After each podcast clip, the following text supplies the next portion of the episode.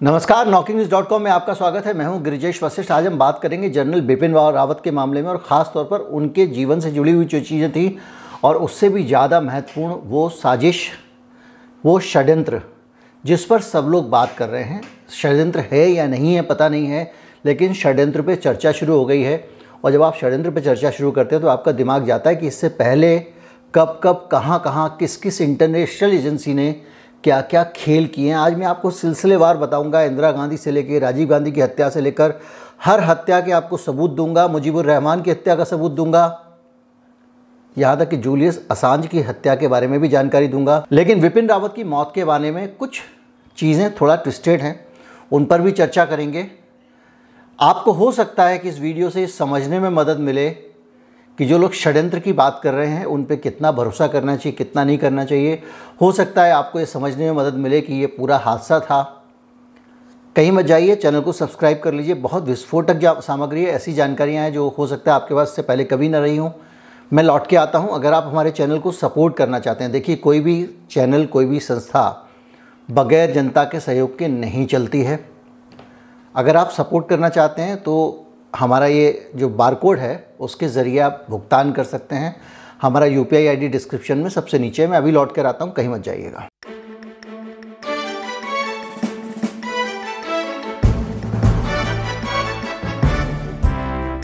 अभी तक किसी ने भी खुल के इस देश में ये नहीं कहा है कि जनरल वीपी रावत की मौत एक षड्यंत्र थी और हत्या थी। अभी तक किसी ने भी सबने आशंकाएँ जताई हैं, लेकिन सफ़ाई खुलकर सामने आनी शुरू हो गई है। खुलकर सफ़ाई सामने आ रही है, एक ऐसे व्यक्ति से ये सफ़ाई आ रही है जिसने उसी दिन या उससे एक दिन पहले प्रधानमंत्री मोदी से मुलाकात की है, जिस दिन जनरल बीपी रावत का निधन हुआ। वो व्यक्ति हैं केशव प्रसाद मौर्य, उत्तर प्रदेश के उप मुख्यमंत्री हैं। और उनका कहना है कि हेलीकॉप्टर क्रैश होना एक साजिश होती तो क्या आप सोचते हैं कि भारतीय सेना साजिश करने वालों को माफ़ कर देती? ये उन्होंने अपनी तरफ़ से मीडिया के रिपोर्ट मीडिया के जो रिपोर्टर्स आए थे उनसे आ, कहा। लेकिन ये सवाल ज़रूर मन में आता है कि भैया सफ़ाई क्यों दे रहे हो? आपसे तो किसी ने पूछा नहीं आपके ऊपर तो किसी ने इल्ज़ाम लगाया नहीं आपका तो किसी ने नाम लगाया नहीं। खैर लेकिन यहाँ पे मेरा वीडियो इस विषय पे नहीं है ये एक पहलू था जिसने मेरे दिमाग का एंटीना खड़ा किया तो मैंने कहा आपसे शेयर करूँ। हत्याएँ और राजनीतिक मकसद से हत्याएँ और बड़े लोगों की हत्याएँ। छोटी मोटी बात नहीं है और ये ऐसी कोई महान चीज़ भी नहीं है जो आमतौर पे ना होती हो। इस तरह की हत्याएँ होती रही हैं। इतिहास गवाह है। आपको मैं सबसे पहले बताता हूँ कि राजीव गांधी की हत्या के मामले में क्या हुआ। 30 जनवरी 2017 यही चार साल पहले। एक क्लासिफाइड डॉक्यूमेंट्स अमेरिका में, जैसे हमारे यहाँ जानने का अधिकार वाला कानून है, जिसको हम कहते हैं कि राइट टू इन्फॉर्मेशन आरटीआई उस तरह से वहाँ कानून है। हमारे यहाँ आरटीआई ऑन डिमांड है। वहाँ पर ये कि जनता का अधिकार है और जो घनघोर गुप्त डॉक्यूमेंट होते हैं क्लासिफाइड डॉक्यूमेंट भी होते हैं, वो एक समय के बाद वहाँ की सरकार को सार्वजनिक करने पड़ते हैं। और जब वो डॉक्यूमेंट सार्वजनिक करती है तो उसमें ये अगर कोई देश के हित में एक आध डॉक्यूमेंट कोई छिपाने वाला हो तो या उसका कोई हिस्सा हो तो वो उसको छिपा सकते हैं, अन्यथा वो सारे डॉक्यूमेंट जनता को दे देते हैं। तो 2017 में ये डॉक्यूमेंट पब्लिक हुए हैं और इस डॉक्यूमेंट में बेहद चौंकाने वाली एक जानकारी है और वो जानकारी ये है कि उन्नीस सौ छियासी में ये असेसमेंट कर रही थी सीआईए कि राजीव गांधी अगर मर जाते हैं तो क्या होगा?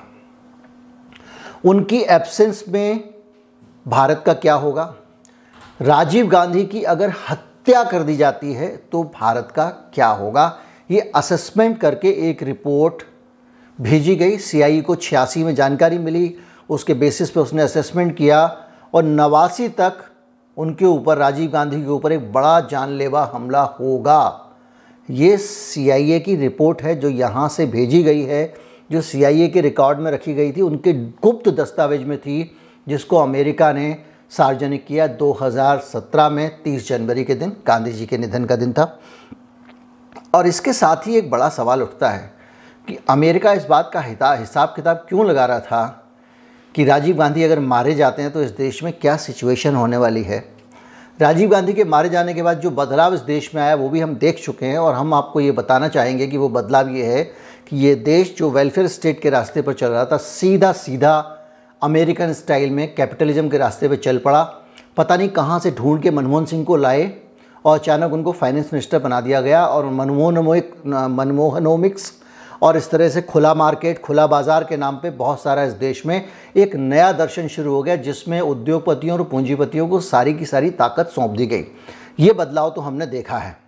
तो ये नवासी तक हमले की बात कही गई थी, लेकिन 21 मई दो हज़ार उन्नीस सौ इक्यानवे को परम, श्री परमदूर में हम सब जानते हैं, राजीव गांधी जा रहे थे, लोगों से मिल रहे थे।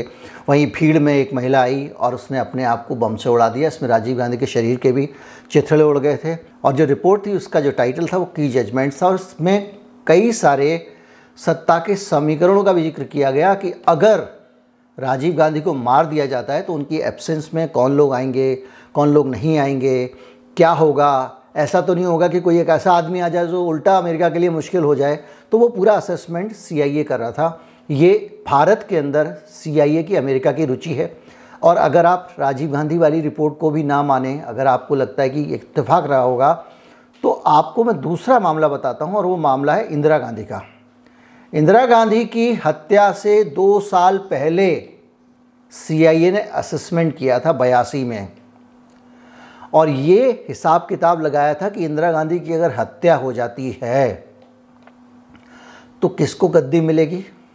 और उसमें क्या क्या होगा? 14 जनवरी तिरासी की रिपोर्ट है, और उसका कहना है कि कांग्रेस पार्टी कमज़ोर पड़ जाएगी अगर इंदिरा गांधी की हत्या हो जाती है।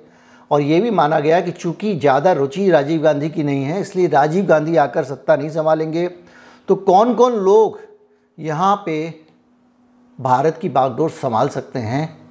किसके बाद में? इंदिरा गांधी के बाद में इसका असेसमेंट भी किया गया था और ये सारा असेसमेंट सीआईए के रिकॉर्ड में था। जब इस असेसमेंट को रिलीज़ किया गया है तो उसमें बहुत सारे हिस्से डिलीट कर दिए गए हैं। यानी अमेरिका की सरकार ने उन हिस्सों को सार्वजनिक करना उचित नहीं समझा, लेकिन जो नाम हैं, उन नाम के बारे में अगर आप सोचेंगे तो इनमें से ज़्यादातर नाम वेलफेयर स्टेट वाले नहीं थे कैपिटलिस्ट वाले थे।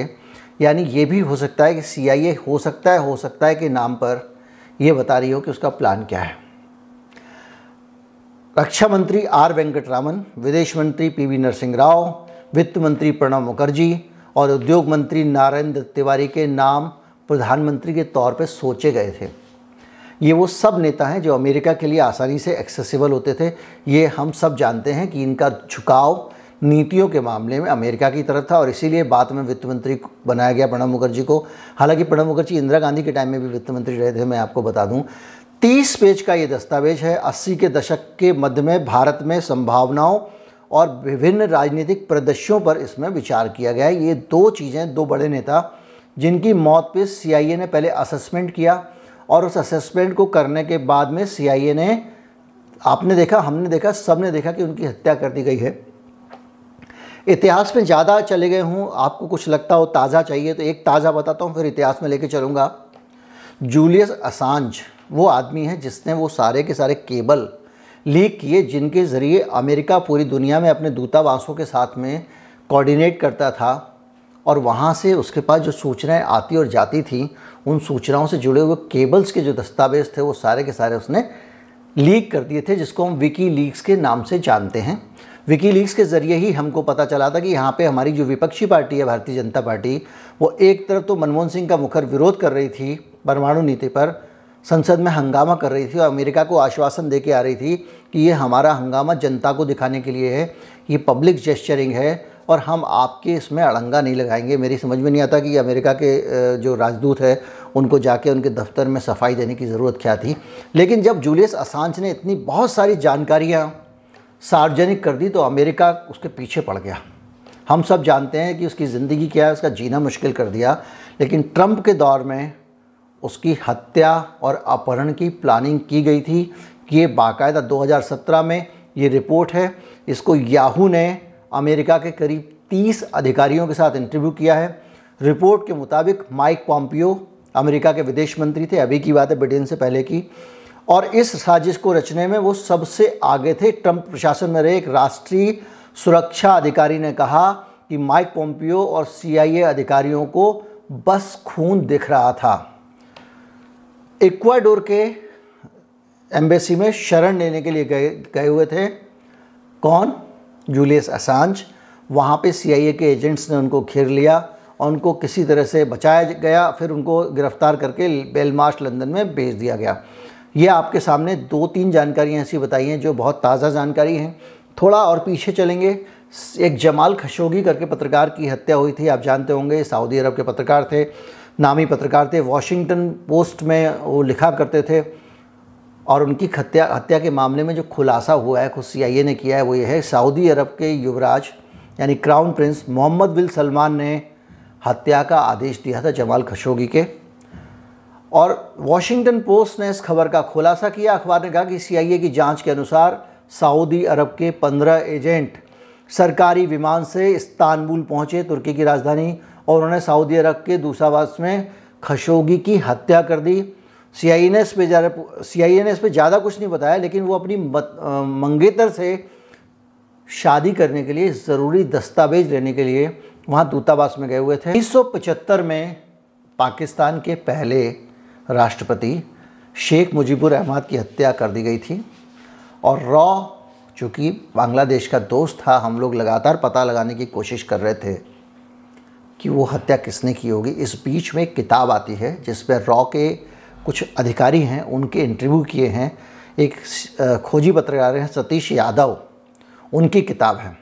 उसके, उस, उन्होंने ए के वर्मा जो बाद में रॉ के चीफ बने, उनका इंटरव्यू किया और उन्होंने बताया कि सीआईए का हाथ शेख मुजीबुर रहमान की हत्या में हो सकता है। इस किताब का नाम है, वेस्टलैंड पब्लिकेशंस ने निकाली है, raw, a history of India's covert operations. ये किताब अगर आपको पढ़ने में रुचि हो तो आपको मिल सकती है। इस किताब में रॉ के नोट स्पष्ट किए गए हैं। उसमें कहा है कि षड्यंत्रकारियों ने एक अमेरिकी दूतावास में शरण की, शरण ली, वहाँ से प्लानिंग की और शेख मुजीबुर रहमान को उड़ा दिया। चीन के बारे में मैंने आपको बता दिया, कैसे लोगों को मार रहा है। सऊदी अरब के बारे में मैंने आपको बता दिया।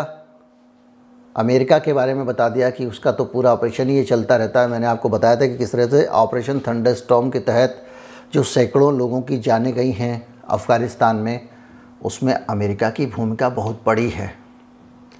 वो वहाँ मारकाट के लिए गया था। वो वहाँ के जो आतंकवादी थे अफ़गानिस्तान को, उनकी बड़ी संख्या में हथियार देता था। मेरे वीडियो हैं, आप निकाल के देख सकते हैं। इवन अमेरिका ने उनको स्टिंगर मिसाइल तक दी थी। वो ऐसी मिसाइल थी जो कंधे पर रख के चल सकती थी, जिससे हवाई जहाज़ को उड़ाया जा सकता था।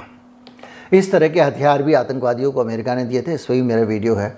अब मैं आपको बताता हूँ किस तरह से अमेरिका खुद भी इसका शिकार हो चुका है। जॉन कैनेडी उन्नीस में डलास में उनकी जो हत्या की गई थी, उसके बारे में अभी तक सस्पेंस लगाए जा रहे हैं, लेकिन एक किताब आई थी जिस हाल में, जिसमें एक दावा किया कि सीआईए का एक क्यूबाई एजेंट था।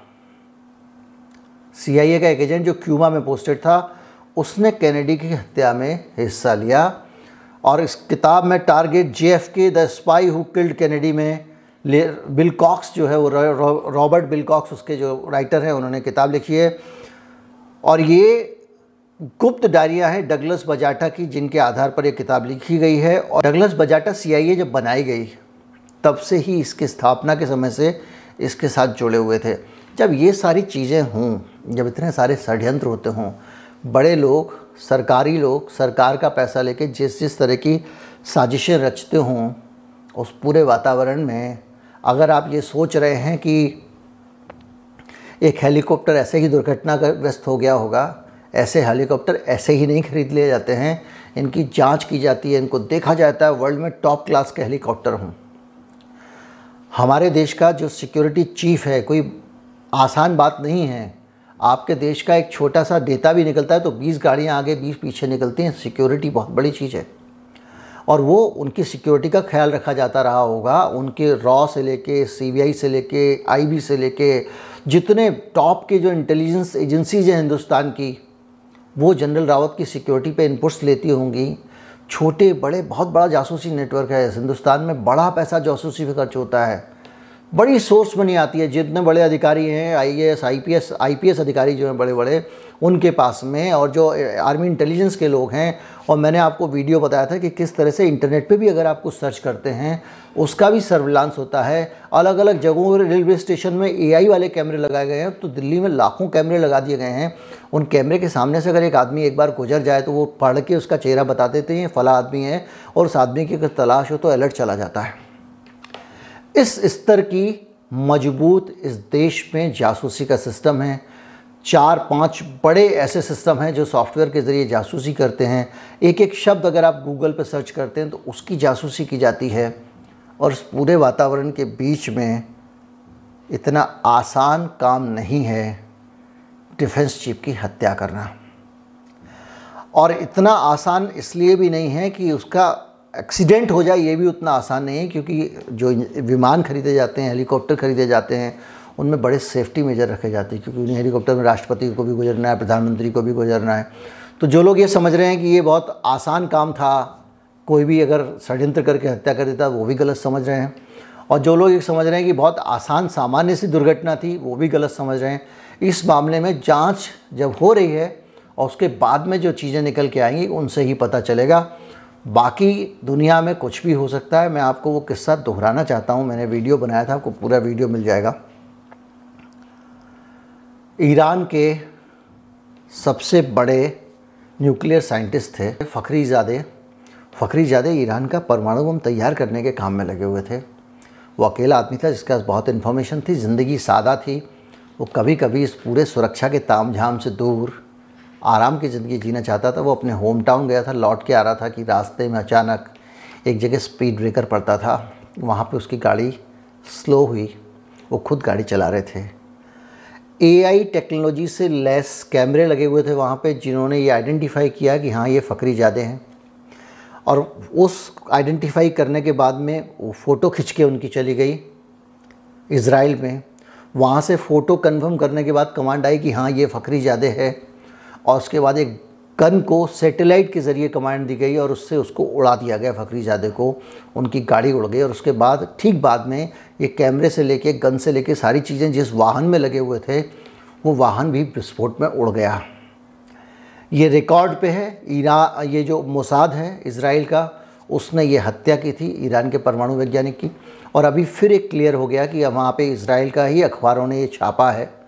और उसमें बाकायदा खुलासे किए हैं कि किस तरह से ईरान की जो परमाणु ऊर्जा की फैसिलिटी थी, जिसको ईरान दावा करता था कि वो शांतिपूर्ण उपयोग के लिए है, लेकिन वो अंडरग्राउंड और बहुत पोशीदा थी, यहाँ तक माना जाता था कि आइडियोलॉजिकली कमिटेड गार्ड ईरान के उसकी उसकी सुरक्षा करते हैं। उस जगह पर